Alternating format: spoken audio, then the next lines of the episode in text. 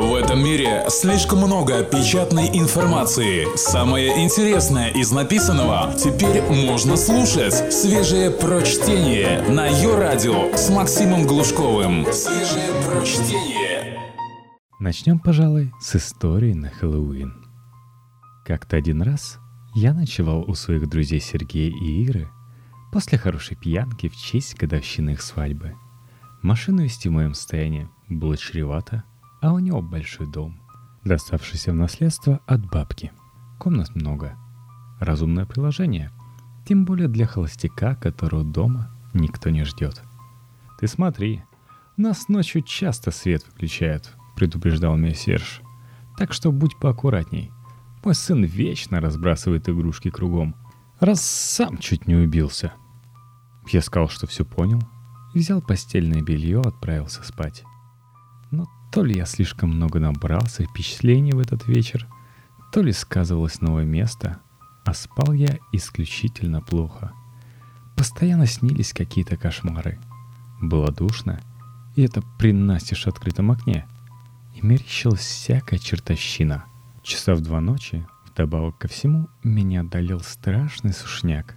И если с кошмарами я еще как-то боролся, то жажда заставила меня окончательно проснуться и отправиться на поиски живительной влаги. Света в доме не было, как и обещал Серж. Однако глаза уже привыкли к темноте, так что особых проблем я не испытывал. Добравшись до холодильника, я достал пачку холодного сока и одним махом ополовинил ее. Тут я услышал тихий, едва слышный детский плач. Я нахмурился – Плакать мог только Платон, четырехлетний сын Сергея.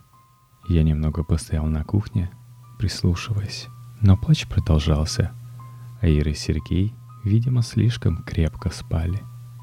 Я вернул сок в холодильник и решил посмотреть, что там с ребенком.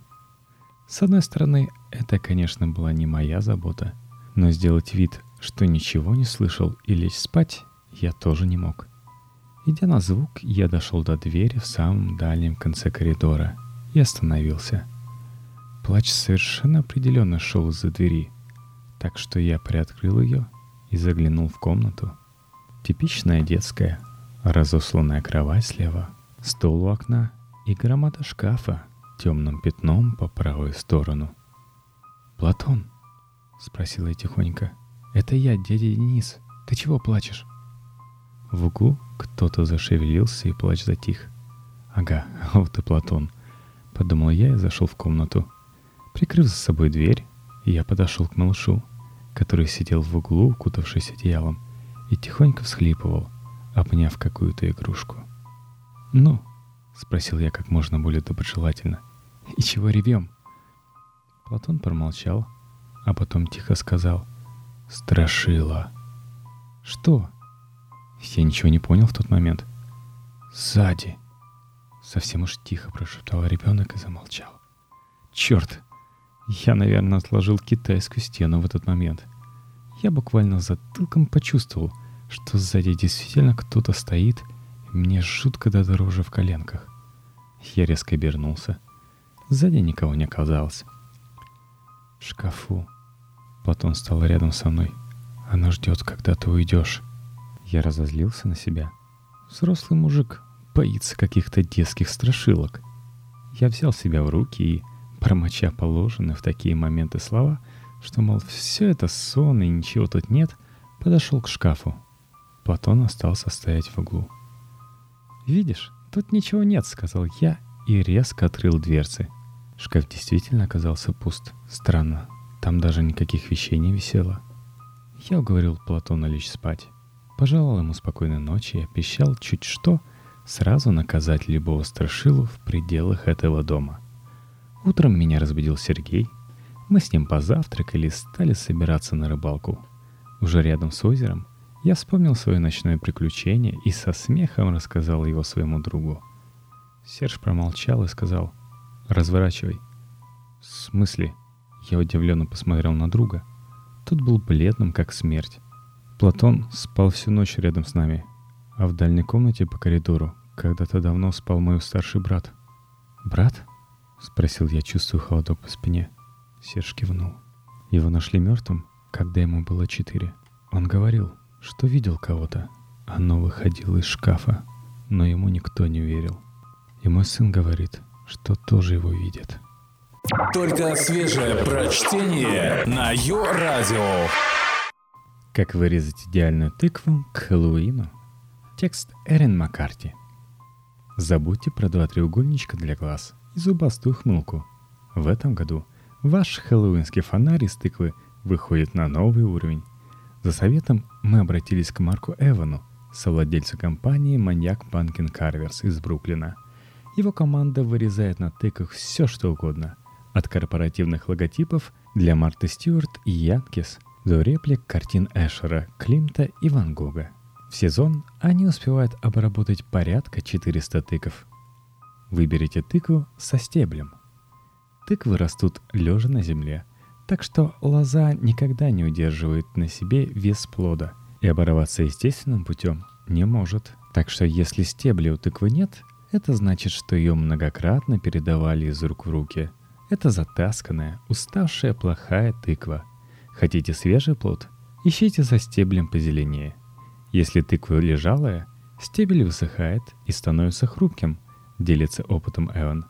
Чем зеленее стебель, тем лучше. Мы предпочитаем тыквы с толстым стеблем. Это признак того, что стенки будут толстыми и прочными.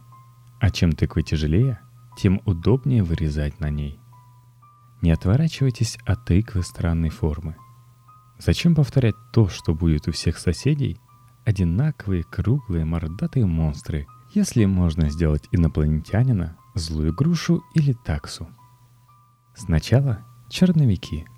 Не подавайтесь искушению сразу схватить нож и кромсать. Только все испортите. Эван рекомендует нарисовать то, что вы планируете создать, прежде чем сделать первый надрез. Мы обычно распечатываем гору картинок для вдохновения, рисуем свою картину на тыкве ручкой и только потом начинаем вырезать не отличающиеся художественным талантом, могут обвести картину, приложив бумагу к экрану, а потом еще раз обвести изображение на бумаге, подложив под лист тыкву. Тогда выдавленные бесцветные контуры можно будет легко корректировать. Не торопитесь резать, но когда начнете, делайте это быстро. Купить тыкву можно когда угодно. Они могут храниться месяцами – но лишь пока вы не начали резать. Эван и его команда обычно создают резную тыкву всего лишь за сутки до праздника. Кропотливая работа занимает около 10 часов.